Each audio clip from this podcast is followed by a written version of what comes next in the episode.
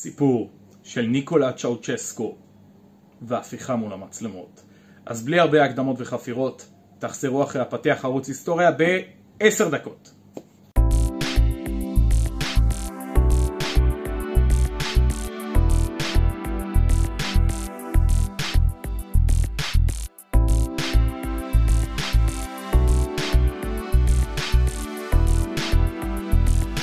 עשרים ואחד לדצמבר 1989 מנהיג מבוגר עם כובע גרב על הראש עומד על מרפסת ענקית מול המון ומתחיל לנאום.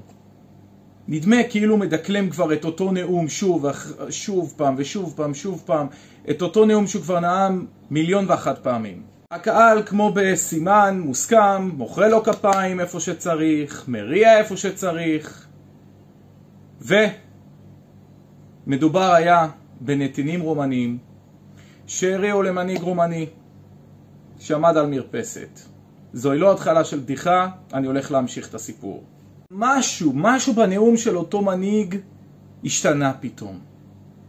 פתאום, עם אותו נאום עבש ומשעמם, שכולם מכירים, משהו במבט שלו משתנה.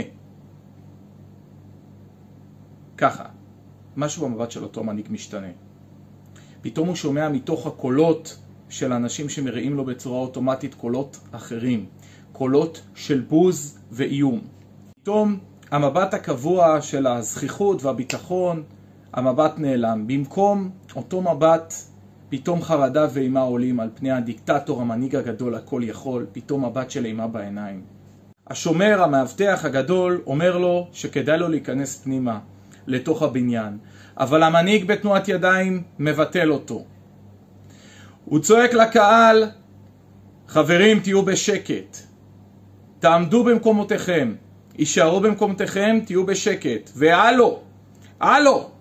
אשתו שעומדת לידו אומרת, גם היא מצטרפת למנהיג, ואומרת גם לקהל, הלו, תהיו בשקט. והמנהיג אומר לאשתו, תשתקי. יום למחרת ה-22 לדצמבר 1989, המנהיג התעורר לשמועות שפועלים עושים הפגנה המונית, והפעם מצטרפים לאותם פועלים גם הצבא והמשטרה, להפגנה גדולה ועצומה במרכז כיכר האוניברסיטה בבוקרשט. אותו מנהיג ניסה לפנות אליהם מהמרפסת, אך ההמון פשוט ביטל אותו, סתם לו את הפה, וההפגנות התחילו להתפשט ברחבי רומניה. ולאחר שהגיעו גם ידיעות על כך ששר ההגנה הרומני נרצח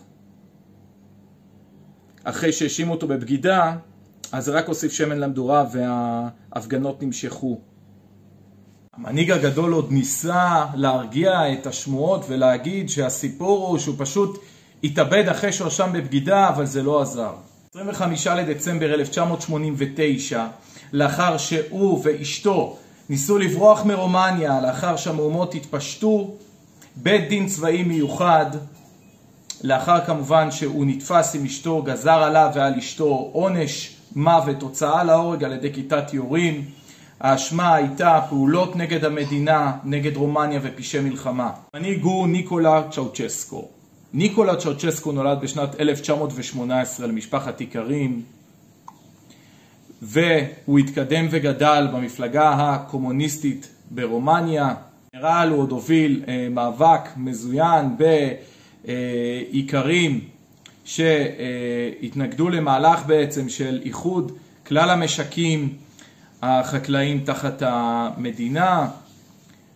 זה אקט של אה, קומוניזם טהור שבעצם לקחת את כל המשקים של האיכרים ולאחד אותם תחת המדינה, אז האיכרים התנגדו והוא הוביל את ה, אה, בעצם את ההתנגדות, הוא בעצם הוביל את הדיכוי של ההתנגדות לאיכרים. 1967 הוא עלה לשלטון בהתחלה כראש ממשלת רומניה, ב-1974 תפרו לו תפקיד מיוחד, אה, תפקיד של נשיא רומניה, מה שלא היה קודם לכן.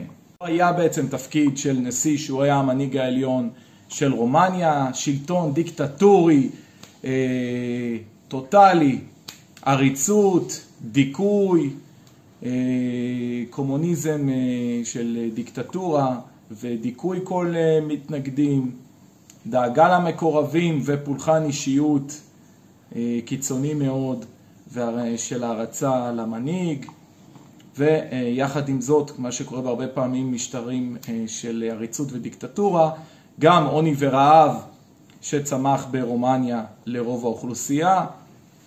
צ'אוצ'סקו שכח שבסוף הוא בא מרקע של איכרים, הוא שכח את איכרים פשוטי העם והתמסר והתמכר לפולחן אישיות ולחיי הרהבתנות והיותו מנהיג כל יכול.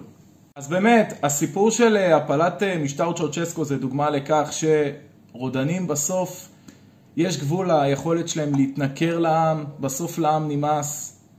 וכל האירוע הזה של צ'אוצ'סקו מצולם חברים, כל הנאום שסיפרתי לכם בהתחלה, כל הסיפור, כולל ההוצאה להורג, שזה קצת פחות נעים, אבל רוב הסיפור שסיפרתי לכם על צ'אוצ'סקו, כולל הנאום, כולל המבט המפוחד של צ'אוצ'סקו בעיניים, נמצא ביוטיוב.